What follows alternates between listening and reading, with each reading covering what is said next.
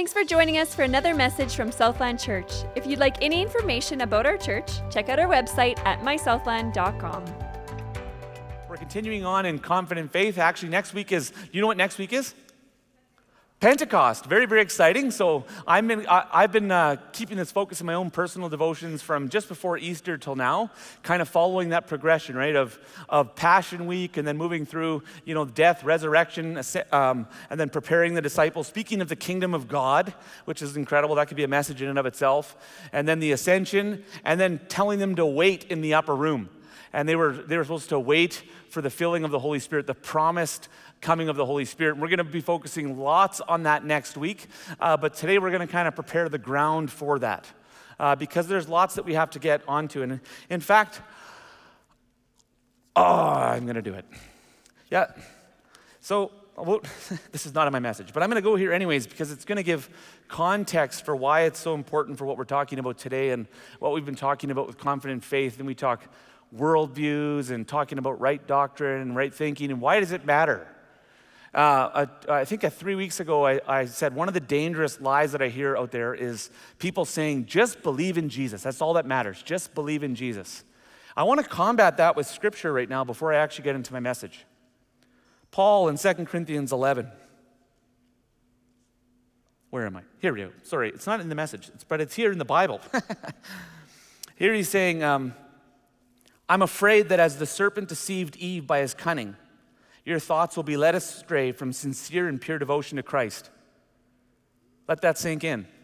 Paul's writing to the believers at Corinthians who have sincere and pure devotion to Christ, and he's saying that he fears that they are going to be deceived like Eve was by the cunning and craftiness of the devil's schemes. He goes on to say if someone comes and proclaims another Jesus, there's three categories in which he, he saw danger another Jesus, a different spirit, like a Holy Spirit, or a different gospel. He said all three could shipwreck their faith. And uh, I'll, I'll, skip forward. There's a whole bunch on there. And then he talks lots about false apostles and deceitful workmen disguising themselves as apostles of Christ. And he says, No wonder, for even Satan masquerades as an angel of light. Many of you know that. And then he goes on to say, And then it's no surprise then if his servants also disguise themselves as servants of righteousness. But you will know them by their deeds. The deeds are important. And then he goes on, if you turn your page, well, you're not turning your page, I'm turning my page, skipping a bunch of 11 and 12. So he goes on to continue talking about all the sufferings that he's, like everything he's lost for the sake of the gospel and how it's worth it. And he's going through that list. And he's talking about how he's boasting in his weaknesses because God's power is shown through that. And then we get to, to final warnings. And look what Paul says, because if you would ever have someone who is absolutely confident, we're talking about confident faith, right?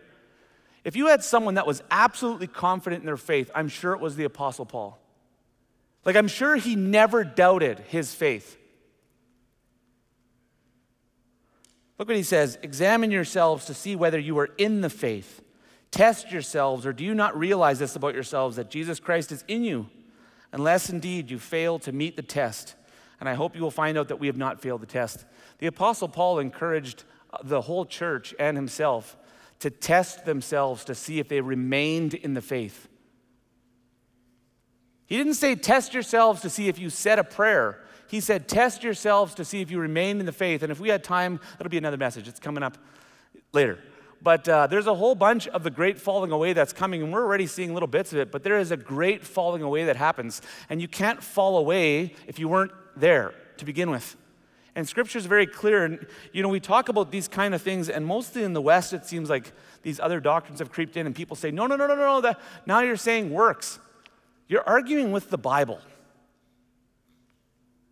Anyways, can you see why this matters? False Jesuses, false spirit, false gospel can lead you astray. Do you know if you put your hope in the wrong things, you can be sapped of any strength? And we're going to talk about hope today. Sapped of any strength that could have been in you to endure. Do you think that's going to matter as we, as we face tribulation? And I'm not talking just the great tribulation. John 16 33 says, In this world you will have tribulation.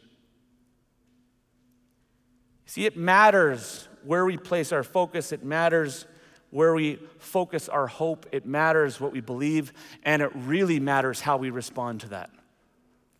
Yet citizenship in heaven is free.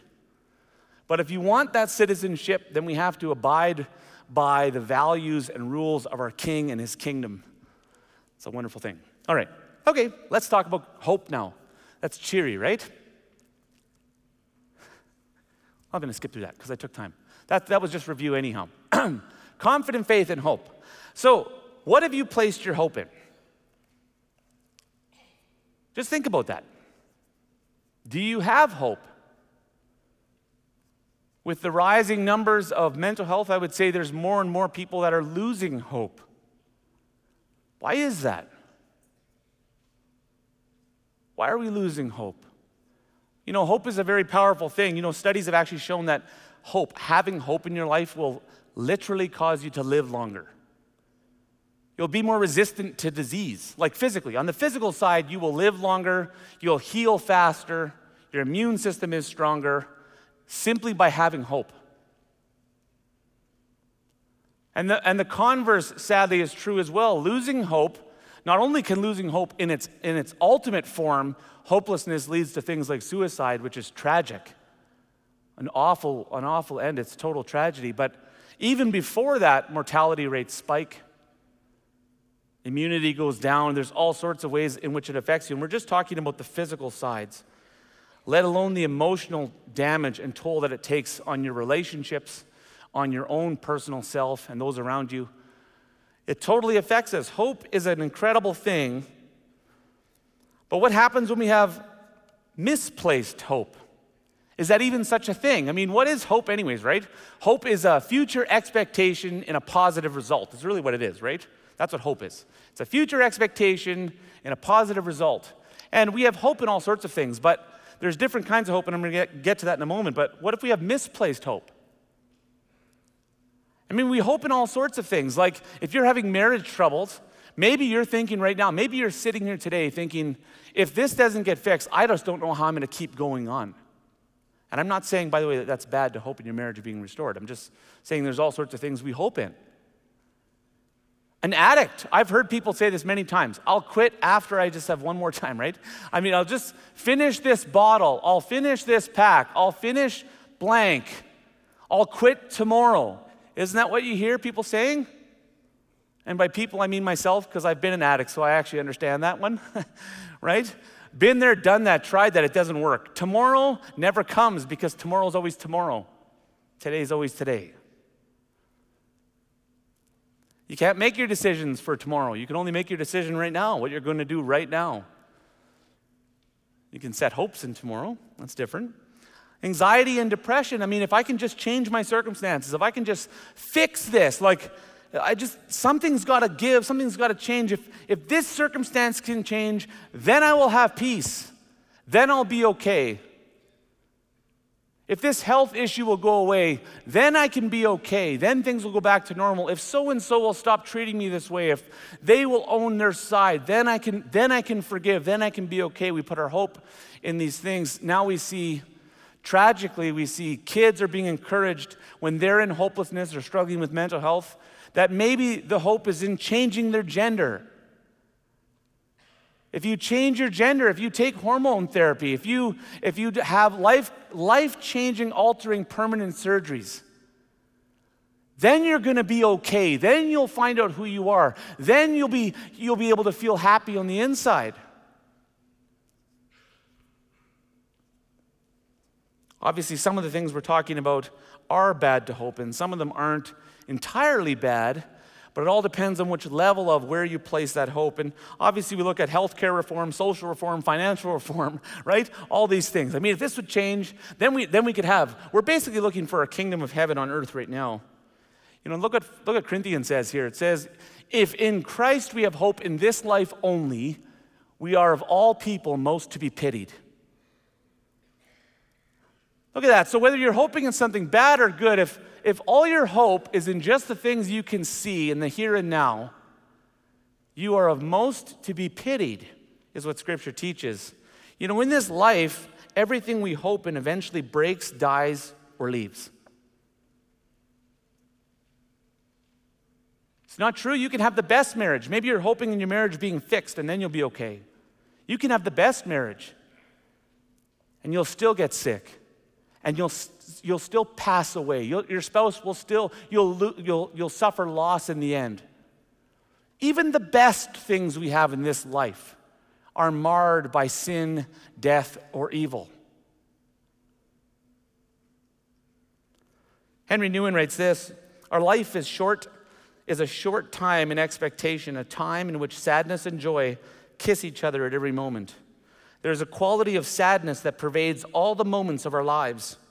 It seems that there is no such thing as a clear cut, pure joy, but that even the most happy moments of our existence, we sense a tinge of sadness. In every satisfaction, there is an awareness of limitation. In every success, there is the fear of jealousy. Behind every smile, there is a tear. In every embrace, there is loneliness. In every friendship, there is distance. In all forms of light, there is the knowledge of surrounding darkness. He puts it a lot more eloquently than me. I don't think that way or write that way. Ecclesiastes, let's go there. Let's go back to scripture. What does man gain by all the toil at which he toils under the sun? You putting your hope in your work? What do you gain with all the toil at which you toil under the sun? A generation goes and a generation comes. For the most part, 99% of people in the earth, unless you do something amazingly good or amazingly bad, you'll be forgotten in this life. That's why he came to the conclusion that everything is meaningless, right? Fear God and keep his commands. He's like, that's really what it boils down to, but that's not what we're getting at right now. The earth remains forever. The sun rises, the sun goes down, and hastens to the place where it rises. All streams run to the sea, but the sea is not full to the place where the streams flow. There they flow again, and all things are full of weariness. A man cannot utter it. The eye is not satisfied with seeing, nor the ear filled with hearing. Isn't that the truth? I was talking about this with one of my friends the other day how, how it doesn't matter what you have, like, it's just never quite enough. You ever notice that? Like it doesn't matter. I was, I was reflecting on when I, when I was making, you know, half the wage. You know, you're starting off in the workforce, you're making half of what you're making when you get a little older. And, and I was thinking about where I was at then and the appetite I had inside. And I realized something. It hasn't changed. How's that possible? You know, I would have told myself 20 years ago that if I just made 5,000 more, 10,000 more a year, then, right? Think of all the happiness you'd have.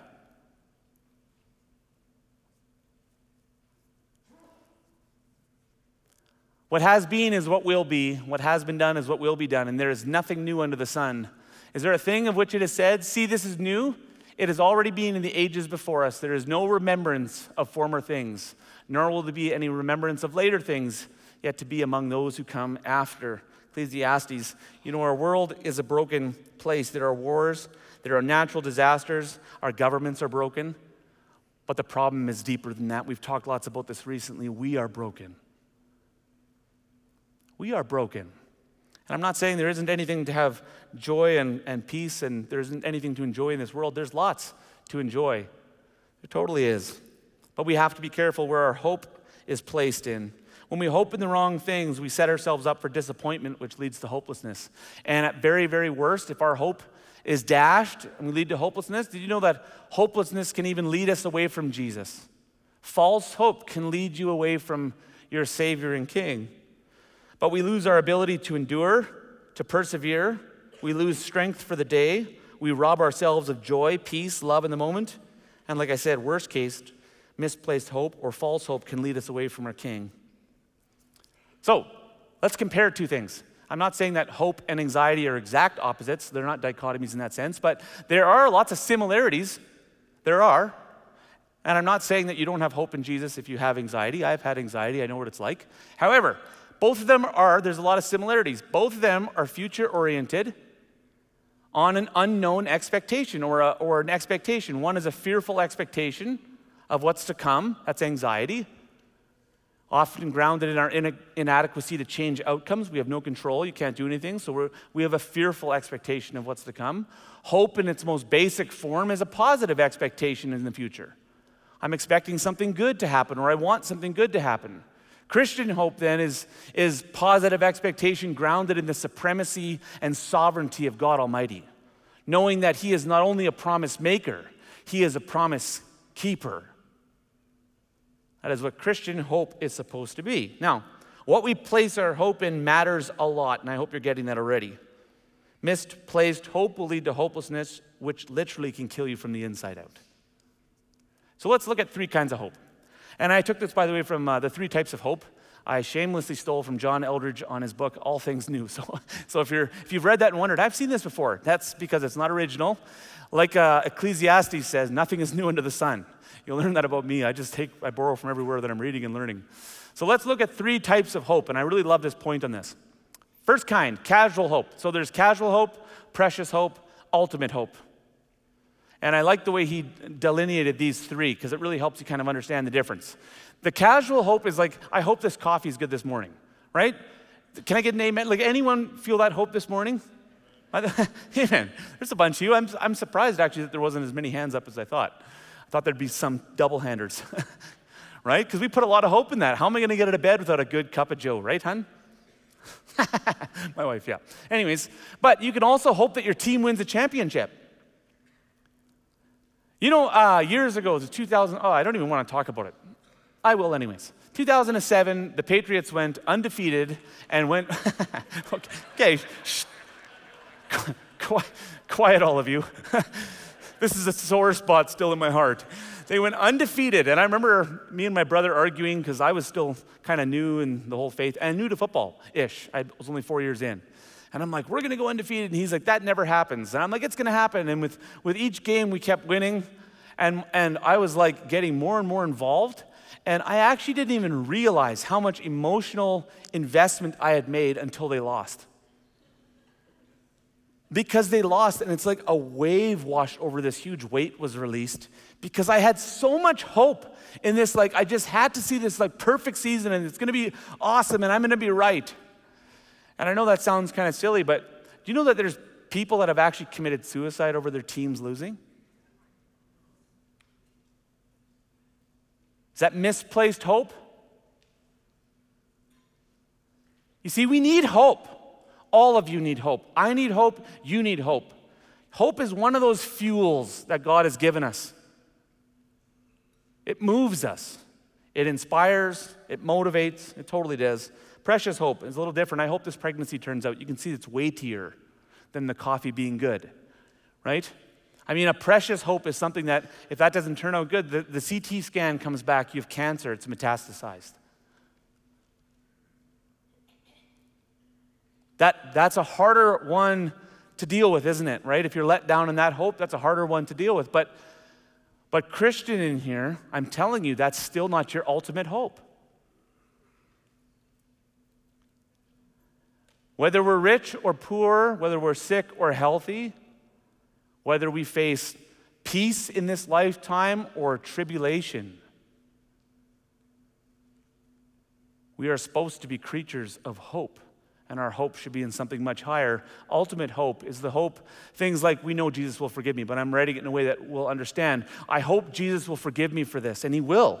We can actually hope in that because He's not only a promise maker, He's a promise keeper. And He promises that if you confess your sins and turn from them, He is faithful and just to forgive you of those sins and to cleanse you from the unrighteousness. We have that hope because of the blood of Jesus. He's also promised that He will come back and He will make all things new. Not only will He make all things new, He is going to come back. He is going to judge the living and the dead. He is going to make war on those who rejected Him. War, that's uncomfortable, isn't it? It's not just Old Testament, not, I mean, that would be enough, but it's New Testament. Read your, read your Bibles. It's all throughout there. He is coming back physically coming down from the third heavens. He's coming down physically onto the earth to establish a kingdom. And he will first vanquish his enemies, then he will judge the living and the dead. And a new Jerusalem comes down. I wish we had time to spend on that. A new heaven and a new earth. It's renewed. And we're going to have new bodies. That's what we can hope in. Ultimate hope is our life and death hopes in the sense of if it doesn't happen, I cannot keep going. I've put all my eggs in my ultimate hope. I got nothing else. Ultimate hope determines what we live for, and that's why it matters what you put in that category. And I think too many people are plagued by, by well, not just anxiety, but what about hopelessness and despair because they have put the wrong hopes in the wrong categories. We are putting our dreams for this lifetime in our ultimate hope category. We are putting our favorite sport team as an ultimate hope. We are putting our health as an ultimate hope. We are putting our kids as an ultimate hope. Those aren't ultimate hopes. They may be precious hopes. Some of them are even casual hopes. Ecclesiastes 3:11. He made everything beautiful in its time. He has put eternity in a man's heart. Yet so that he cannot find out what God has done from the beginning to the end. Ecclesiastes says eternity is on our heart. We are supposed to hope in eternity. See, hope is future oriented. So we need to be able to look far enough in the future to see where that hope is supposed to be set on. Something that's unshakable. We're going to get on to how we do that in a little bit. So we get in trouble when we place our hope in the wrong categories. Like we've already covered that. So uh, we have we require hope to live. We die without it. So my question again for each one of us today, and this is also for me. I was doing a lot of self-examination this morning. It's testing my own faith. Where is your hope? What have you placed your ultimate hope in? Maybe you're thinking, I don't know how to know that. How do I know that? What are you living for?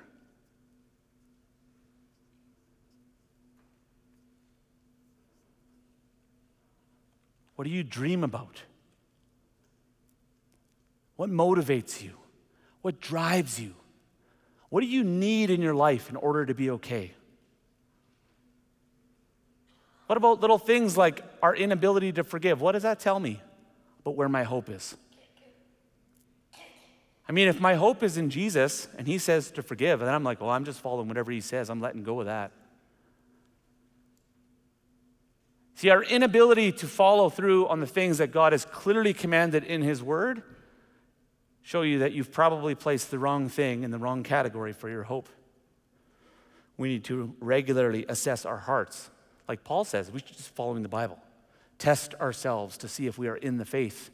Test ourselves.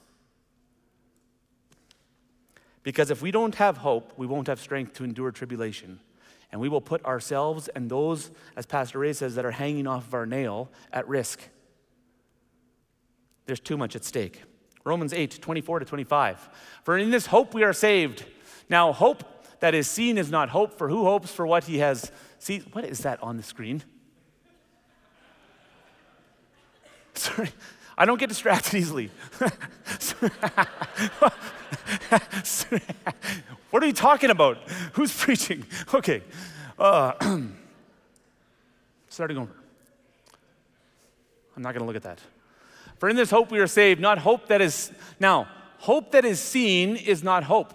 For who hopes for what he sees? But if we hope for what we do not see, we wait for it with patience. You see already there? Look at that. He's warning us don't hope in the things that you see. Don't hope in the present. Like some of the gospels, some of these demonic doctrines that are out there are leading people astray. Things like prosperity gospel. You know what it tells you? It tells you that the kingdom of heaven is now. And there is a, a truth, there's a now, not yes. Yes, it's coming into our, into our world now, but it's not yet.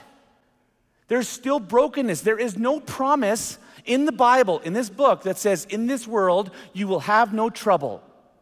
In this, in this world, you will feel happy all the time. But those doctrines, they lead us to believe s- silly and dangerous things like that. And then the moment something happens, the moment you get a cancer diagnosis, you're ready to just walk away on your faith and you're bitter at God, and yet His Word has told us the truth all along.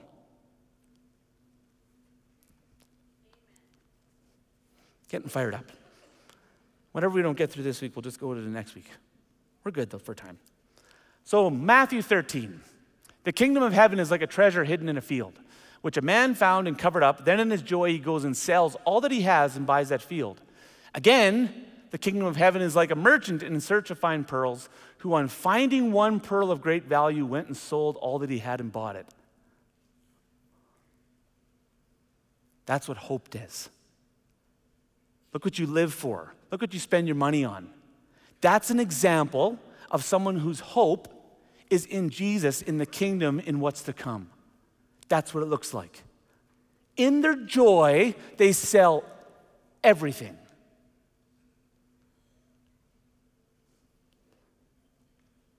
Hope is the fuel that leads us to get to let go of the things in this world, to sell everything. It is the thing that will cause you to do crazy things like lay down your life. So, what do we put our hope in? Well, hope in Jesus is the easy answer, right? We all know that. Hope in Jesus. What does that actually mean, hope in Jesus? Well, Scripture actually tells us what to put our hope in. You know, it's not just Jesus in the sense of just say Jesus and just believe that's good enough. It actually gives us specifics of things that, will, that, will, that we're supposed to hope in that will give us strength to endure now. So, yes, Jesus, absolutely yes. Hope in Jesus, what he's already done. That's part of the gospel. It's not the whole gospel. We're supposed to hope in the kingdom, the kingdom of God, the kingdom of heaven the unseen kingdom, but it's real. And it's coming to invade earth. It'll be here physically. We're supposed to hope in that. That's what I just said in Matthew, right? Or that's what I didn't say. That's what Jesus said. And we're supposed to hope in the restoration of all things. Let's, let's go back to those verses. The kingdom of heaven is like a treasure in a field. Look, the kingdom of heaven. So when we hope in the kingdom of heaven, not the kingdom of this earth, it causes us to do wild things like let go of everything else in this life and hold on to what's coming in the next. For wherever, Jesus said earlier in Matthew 5, for wherever your treasure is, there your heart and thoughts will be also. So it matters where your treasure is. Don't put your treasure in the things that, that the moth can destroy, that the rust will destroy, that thieves can break in and steal. That's Jesus' instruction. Romans 8 talks about restoration. We eagerly await for adoptions as sons, the redemption of our bodies. For in this hope we are saved. You know, I was getting ready to come up here and preach, and I was just thinking, yesterday I did some yard work, and I'm waiting for a thing on my shoulder. Anyways, my shoulder and my knee are just aching. Like it's just aching, and I just thought, you know what? I here's the thing. Now you might say, oh, let's pray for healing. And I, I do actually pray for healing. You know what I love about the fact that my body hurts? It reminds me constantly that I'm not, I'm not living for today. And please, those who are praying for my body, please keep doing so. so I, I do still want to function in this, in this world so I can get done the work that I have to do and, and have fun with my family. However, I don't despise it. My hope's not in me feeling better. I fully recognize that the Lord has used things like physical pain, emotional pain, trials and circumstances in my life to keep me on my knees. And for that reason, I am grateful. And often when I pray for him, I have a, what I call give me a bone prayers. Throw me a bone, Lord. Just give me. Sometimes, you know, when it feels like there's, my prayer partners, I have two of them sitting here, they'll know. Lord, like it feels like there's problems on every aspect. Then you're like, Lord, just throw me a little bone. Like I don't need a whole steak, just a bone for today. That's all I need. And he's faithful to give me a bone. He is. And often it's in the form of an encouragement from someone else, or it's in the form of, I feel his abiding presence near. Rarely is it in the, in the uh, form of him changing all my circumstances, uh, but that's okay. He's more than enough. First Peter, let's go to another passage of scripture. Blessed be the God and Father of our Lord Jesus Christ. According to his great mercy, he has caused us to be born again to a living hope through the resurrection of Jesus Christ from the dead. There we go. Living hope we're born again to a living hope through the resurrection of Jesus Christ. So we're talking now salvation, putting our hope on Jesus. To an inheritance that is imperishable, future oriented again. Not, not an inheritance that you'll get right now in this world to live your best life now. That's not what it says. That's not where the hope is. Undefiled, unfading, kept in heaven for you who's by God, who by God's power are being guarded through faith for a salvation ready to be revealed in the last time. In this you rejoice, so now for a little while, if necessary, let this sink in. You have been grieved by various trials. Are you sitting here today and feel the grieving in your heart? Because even what is joyful in your life, there is, it's kissed, like Henry Nouwen writes, by sadness and grief and loss. Maybe you're going through a hard diagnosis or a hard struggle in your marriage or with your kids or with your parents. Could go both ways. I'm always looking down, but I guess they look up, right? Maybe it's with a, an extended family member. I don't know what it is. Maybe you feel grieved by the trials. Maybe it's loss of a job. You're not sure where you're going. Maybe it's an addiction. Maybe you struggle with so much despair inside. There's depression, and it's just hard to even get out of bed. You've been grieved by various trials, so that the tested genuineness of your faith, more precious than gold that perishes, though it is tested by fire, may be found to result in praise and glory and honor at the revelation of Jesus Christ. The hope is not in this world, it's the next one. And it's not a fluffy cloud thing that we're going to sit on with harps. I don't even think I did that right. I think that's more violin. I don't know. I'm not a musician, okay? I'm a preacher. Anyways, it's a real earth, a real heavens merging together, refined and bathed with fire, having all the impurities washed out. The only reason we're going to survive it is because we're clothed in the righteousness of Christ, if indeed you are clothed with the righteousness of Christ. All creation will go through fire some for an eternal life with Him, purified, and others to eternal destruction. That should motivate us to live for Him and to bring as many people there as possible. Hmm. Though you have not seen Him, you love Him. That's hope. Though you do not now see Him, you believe in Him and rejoice with a joy that is inexpressible and filled with glory, obtaining the outcome of your faith, the salvation of your souls. Christian hope is supposed to be fixed on Jesus, but not just Jesus in the sense of like, yes, Jesus. but sometimes I think we get so stuck on like Jesus and the cross. Don't walk out. Hear me out here, okay? Everything, like the cross opened up a huge door for us. Without the cross, there is no defeat of Satan, there is no defeat of sin, and we are still dead in our sins. Amen? But the culmination of what we're made for wasn't just to not be dead in our sins now. That's then it happened. That's part of the gospel. It always has to be core as a part of the gospel. But our hope is not just fixed on what he did, it's fixed also on what he's coming to do. Like, read your Old Testament prophets and the New Testament, and they will talk, yes, absolutely. It is prophesied in the Old Testament, the coming of the Messiah, the suffering Messiah. Absolutely. Read Isaiah, it's right in there. It is so clear, such a proof of God. But then look how much Daniel, Zechariah is focused on not the first coming, but the second coming, which is what the Jews thought the first coming was supposed to be. they missed that. That's okay. We miss, I miss lots of stuff all the time, right? We all miss stuff. But most of the Bible is pointing towards the grand finale, what's coming. That's where the hope is.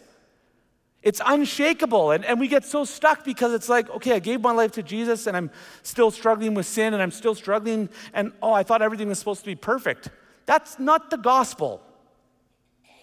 That was part of it. You gave your life to Jesus, so he cleansed you from your unrighteousness, yes. And now you can receive salvation by, like, uh, by, by faith. It's a grace gift through faith, yes. But you're saved for something else. Now your hope is supposed to be in the future. When he comes back, that's when all the sin nature will be gone if you remain in the faith. So we fix our hope on Jesus, his kingdom, the kingdom of heaven, and the restoration of all things. That's the hope. One day, no more tears. One day, no more brokenness. No more pain one day we'll see the actual fulfillment of Ezekiel 36. You know, you read that and you're like, oh, we're in the new covenant.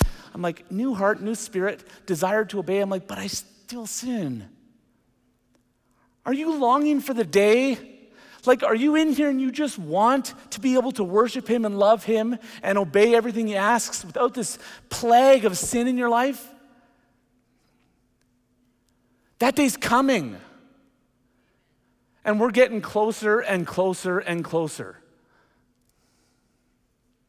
So, this is why Jesus proclaimed, Repent because I'm dying for your sins. No, that's not what he said. Repent for the kingdom of heaven is at hand. The kingdom is coming. That kingdom coming here. Repent now. That's what he said. So, we've been talking biblical worldview, and we just barely started scratching the surface. We're going to get into this a lot more. I'm kind of laying more foundations in this message, right?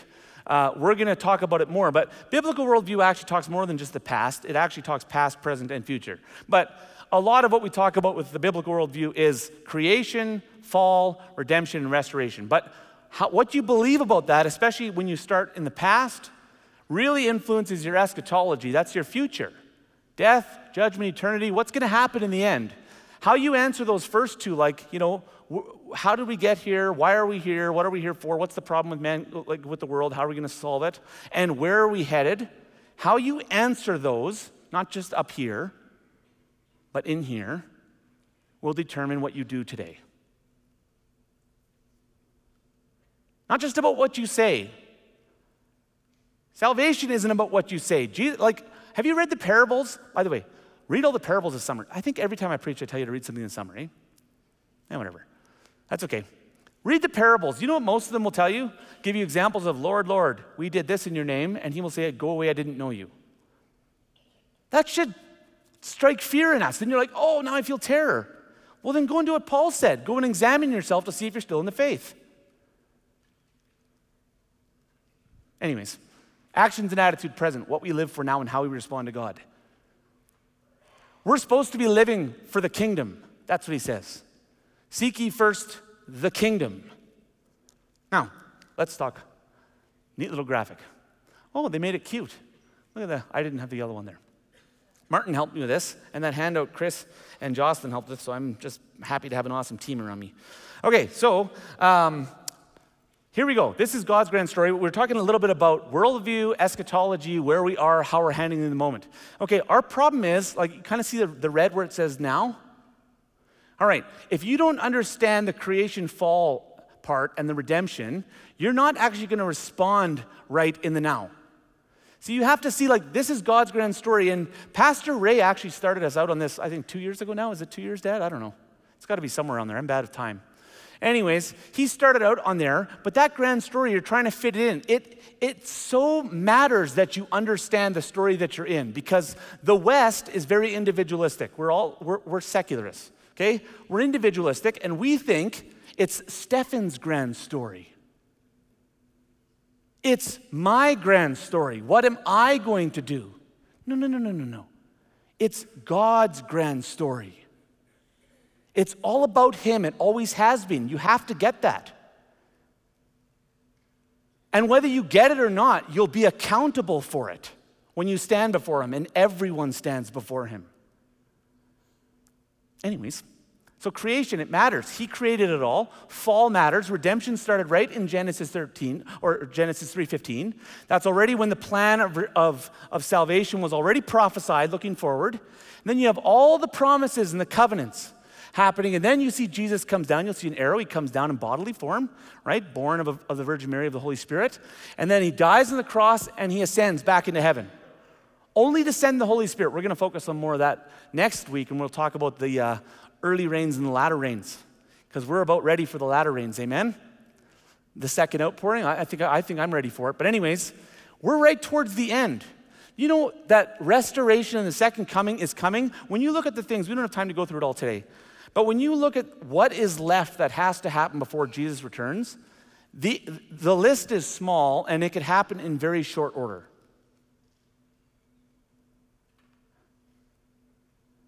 Don't wait till tomorrow to figure out where you're going to put your hope.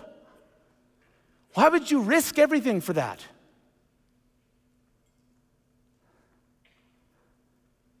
Why risk it for a life that's fleeting?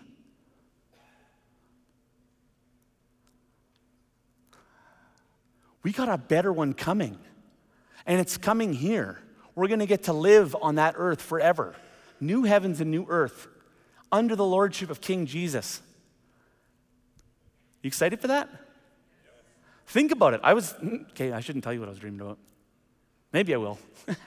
I was dreaming about what it would be like to ride a tiger. Is that weird? Are you surprised it's a large cat? Whatever. Don't judge me. Anyways, but I actually, I mean, that's a weird thing to do in worship, right? But I was actually trying to imagine what that would be like what it's going to be like. I wonder what the creation is going to look like when you take out sin and death. Like, what is, what is that going to change for what we see? And, you know, I keep missing out on these awesome Northern Light shows. Like, I'm always sleeping early. I don't know what's wrong with me. I'm getting older. But, anyways, I'm like, I won't have to always miss those. I bet you the light shows are going to be spectacular. I wonder if we're going to see things that we can't even see now. What kind of animals are going to be there? Like I was starting to go through go through here and starting to read like the descriptions of the angels. Like it seems like there's like different kinds of angels, kind of like different kinds of mammals, right? And you have some that are very, you know, they almost human-esque, and others like wheels in multiple directions covered in eyes. And if you try to draw that out, you're like, that's actually terrifying. yeah, terrifying.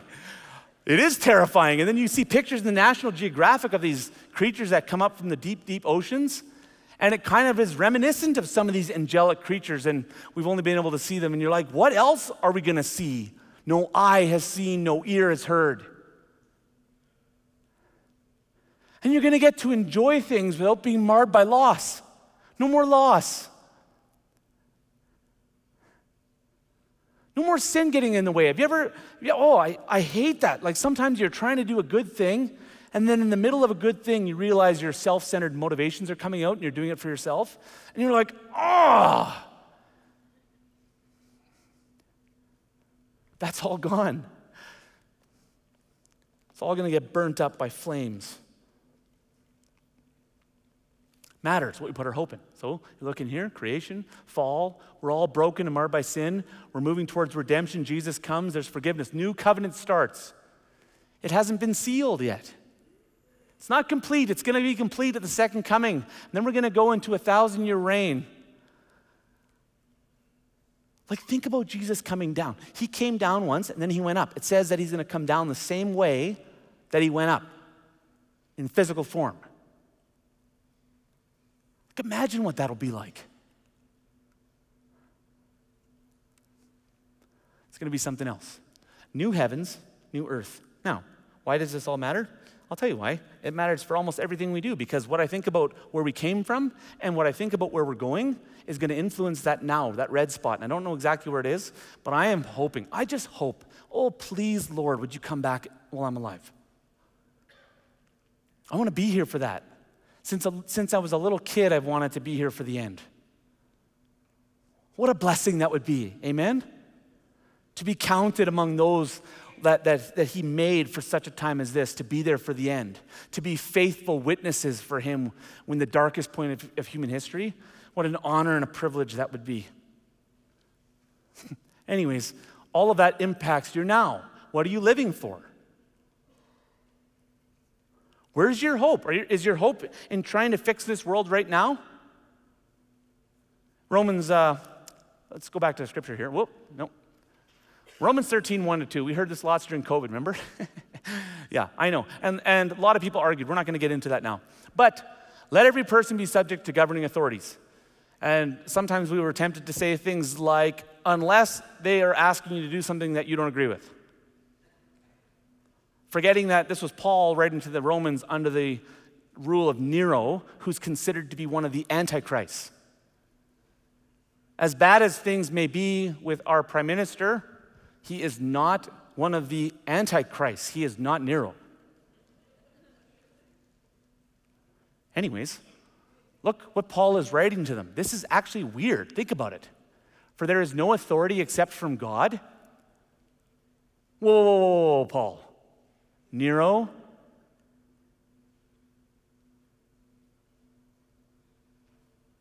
and those that exist have been instituted by God. Are you letting the implications of that statement sink in?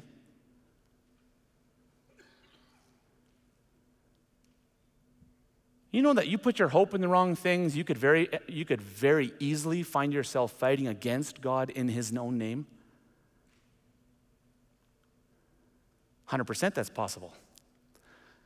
Anyways, therefore, whoever resists the authorities resists God, resists what God has appointed, and those who resist will incur judgment. Samuel Whitfield writes this The apostles understood world redemption was connected to the establishment of the kingdom. So it's not, it's not saying that we're not supposed to hope in something better. We are supposed to hope in something better. but we're supposed to, to recognize where that hope or that something better is supposed to come from. Anyhow, I'll go back to the quote here. The apostles understood world redemption was connected to the establishment of the kingdom. They longed to see Jesus bring an end to wicked empires. And because they were Jewish, they also had a specific longing to see Israel freed from Roman oppression. The apostles' deep desire for Israel's liberation makes their complete lack of interest in any kind of political kingdom surprising. I mean, they're waiting for the kingdom of heaven to be set up on this earth. They actually believe the Messiah is coming from their, from their bloodline. I mean, wouldn't you be tempted to take matters into your own hands? Like these guys must have. They, they, they knew Jesus. He left. They're like the kingdom of God. We're going to just forceful manner going to take hold of it here and we're going to force it to happen on the earth. And yet they didn't. Why? Why didn't they lead a revolution?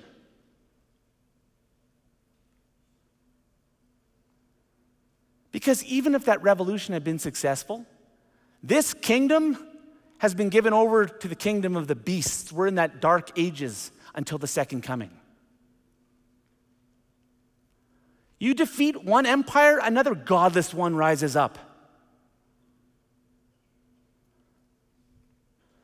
The apostles didn't start a revolution to overthrow their oppressors. On the contrary, the early church, oddly enough, submitted to Rome as an empire established under God's leadership.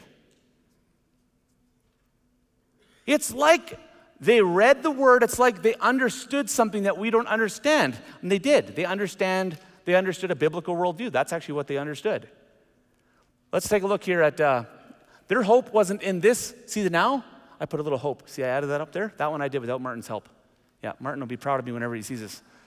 That's the one part, my one contribution. Anyways, their hope wasn't in the now. See, if your hope is in the now, you're going to fight tooth and nail to, to bring that kingdom in now. But you can't. And I'm not saying, so is social reform or financial reform or, or healthcare reform, all these things, are they bad? We shouldn't try for them? No, I'm not saying that. We should, we should be always trying to make this earth a better place and to advance the gospel while we're doing it. Always. We should. Recognizing, though, that the ultimate hope is in what's coming. We're not going to be able to accomplish it or rush it here on this earth. So we should be busy making sure we're busy doing the kingdom work, not our own. You see the difference? It's kingdom work, not our own work. Hope has to be in the future. Okay, but this is what they understood. The, the apostles understood the grand story. They understood this. They understood creation, who created it all. They understood all of the covenants. They understood all of the prophecies, the promises, God's promises of what was to come. They understood that. And because of that, then they understood what was coming. And because they understood what was coming, they behaved differently in the moment. Instead of leading a revolution against the government, they led a different kind of revolution. They began speaking up and saying, Our God is greater. They led a different revolution. Instead of fighting against them, they laid down their lives before them. Look what it says in Daniel. This is what they will have understood. He shall speak words against the Most High, and shall wear out the saints of the Most High, and shall think to change the times and the law and they shall be given into his hand for a time, times, and a half time. Speaking of the tribulation. Look at this. It's saying that authority, kingdoms on this earth will be given over to the worst, most wicked, evil ruler in history. For a time, times, and half a time. But the court shall sit in judgment, and his dominion shall be taken away to be consumed and destroyed to the end and the kingdom and the dominion of the greatness of the kingdoms under the whole heaven shall be given to the people of the saints of the Most High. His kingdom shall be an everlasting kingdom, and all dominions shall serve and obey him.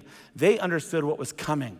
Their hope was in what was coming, the Ancient of Days. That's what Jesus was called. Daniel saw the Ancient of Days. He saw the end of days, he saw the Ancient of Days, he saw him bringing down a kingdom that would be established, that he would sit on his throne forever and ever and ever. That's our hope.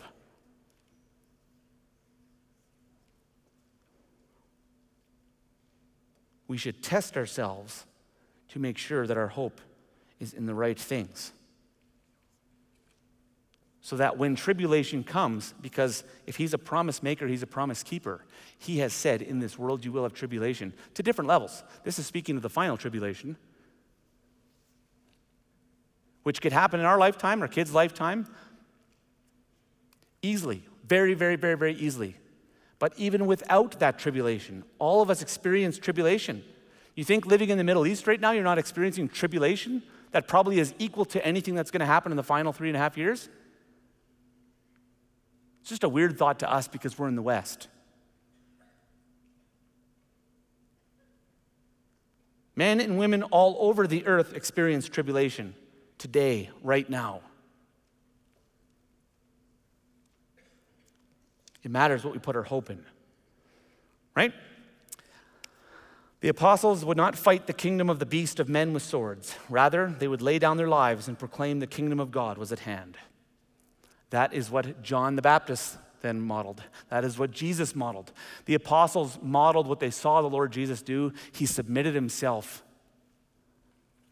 underneath the authority of men while proclaiming that the gospel of the kingdom was at hand.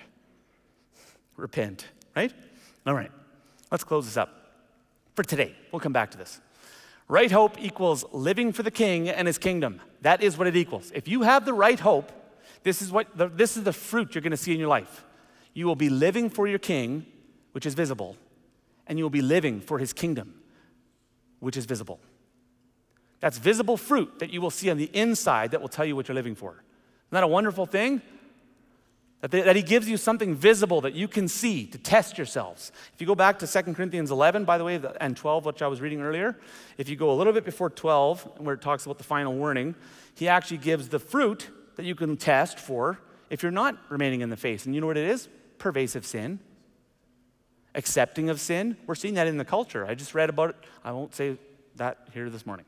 But, anyways, accepting of sinful attitudes and behaviors, pervasive sin in our lives, those are things that are, we are supposed to watch out for and turn from with all earnestness in our heart and mind. So, look at this. Therefore, do not be anxious. Oh, look at this. Anxiety and hope, again, linked. Isn't that interesting how the, how the scriptures do that? I'm not saying they're necessarily opposites of each other, like dichotomies, but certainly you see it in Scripture, and certainly it makes sense when you see they're both future oriented. But do not be anxious, but seek first the kingdom of God and his righteousness. That is what the Bible teaches as the, as, as the answer to anxiety. Don't do this. That means you're worried about today and the fearful expectation of what's to come. That, it is still looking forward, but the Bible encourages us to look even further forward. Don't be short sighted. Short sightedness leads to anxiety. Look at what's coming. The kingdom of heaven is at hand the kingdom of God is coming. We're going to go into a whole new age. And I am so excited. You have no idea how pumped I was to preach this message today. I am so excited for the age to come. Anyways, therefore, do not be anxious about tomorrow, for tomorrow will be anxious for itself. I love that, eh? Sufficient for the day is its own trouble. So, what do we keep ourselves busy doing?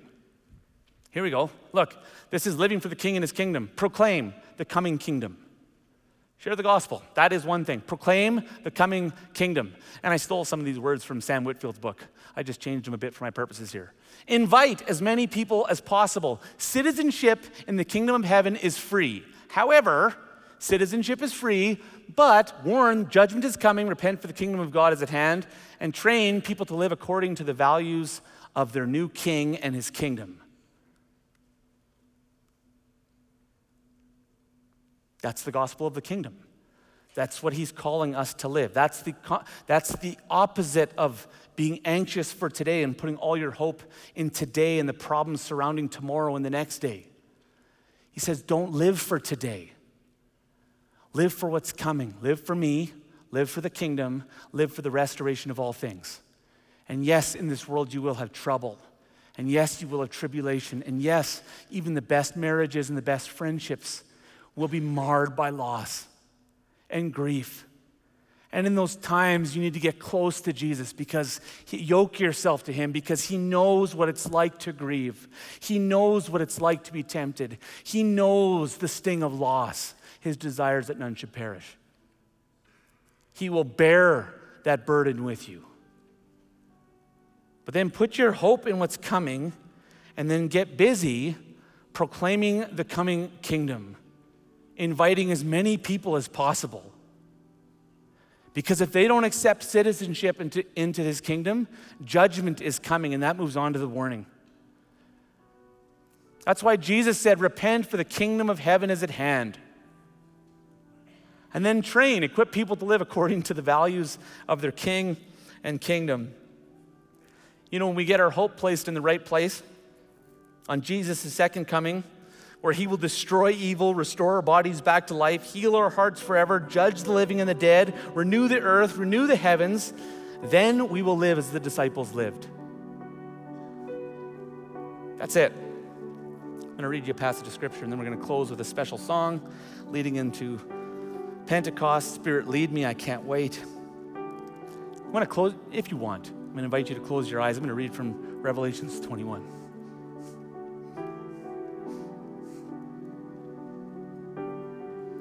Lord, before I even read, we just come before you and we recognize, Holy Spirit, that I think of the disciples before the Holy Spirit, the disciples after. Lord, the, the, the Spirit can be willing, but our flesh is weak. Lord, I don't know that we even, we don't even know how to get our hope and anxiety off of the things of this world. We're stuck. But this is what your word said. Then I saw a new heaven and a new earth for the first heaven and the first earth had passed away, and the sea was no more. And I saw the holy city, New Jerusalem, coming down out of heaven from God, prepared as a bride adorned for her husband. And I heard a loud voice from the throne saying, Behold, the dwelling place of God is with man. He will dwell with them, and they will be his people, and God himself will be with them as their God. He will wipe away every tear from their eyes. Death shall be no more Anxiety no more, depression no more, brokenness no more, sin no more, loss no more. There will be no more mourning or crying nor pain anymore, for the former things have passed away. And he who is seated on the throne said, Behold, I am making all things new. And he said, Write this down, for the words are trustworthy and true. It is done. That's the finality of what's coming. It is done, it's already done. just hasn't come into being yet. I am the Alpha and the Omega, the beginning and the end. To the thirsty, I will give from the spring of water of life without payment. The one who conquers will have his heritage. I will be his God, and he will be my son.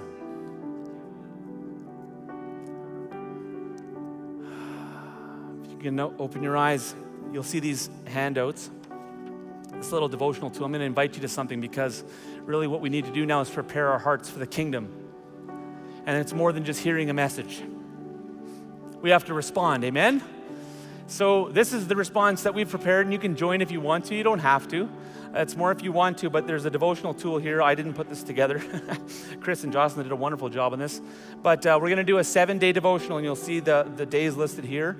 And uh, Tuesday to Thursday, we are going to fast together. And we're going to fast, you'll see the prayer points. We're going to fast and pray for personal repentance from sin or lack of obedience. Where have we placed our hope?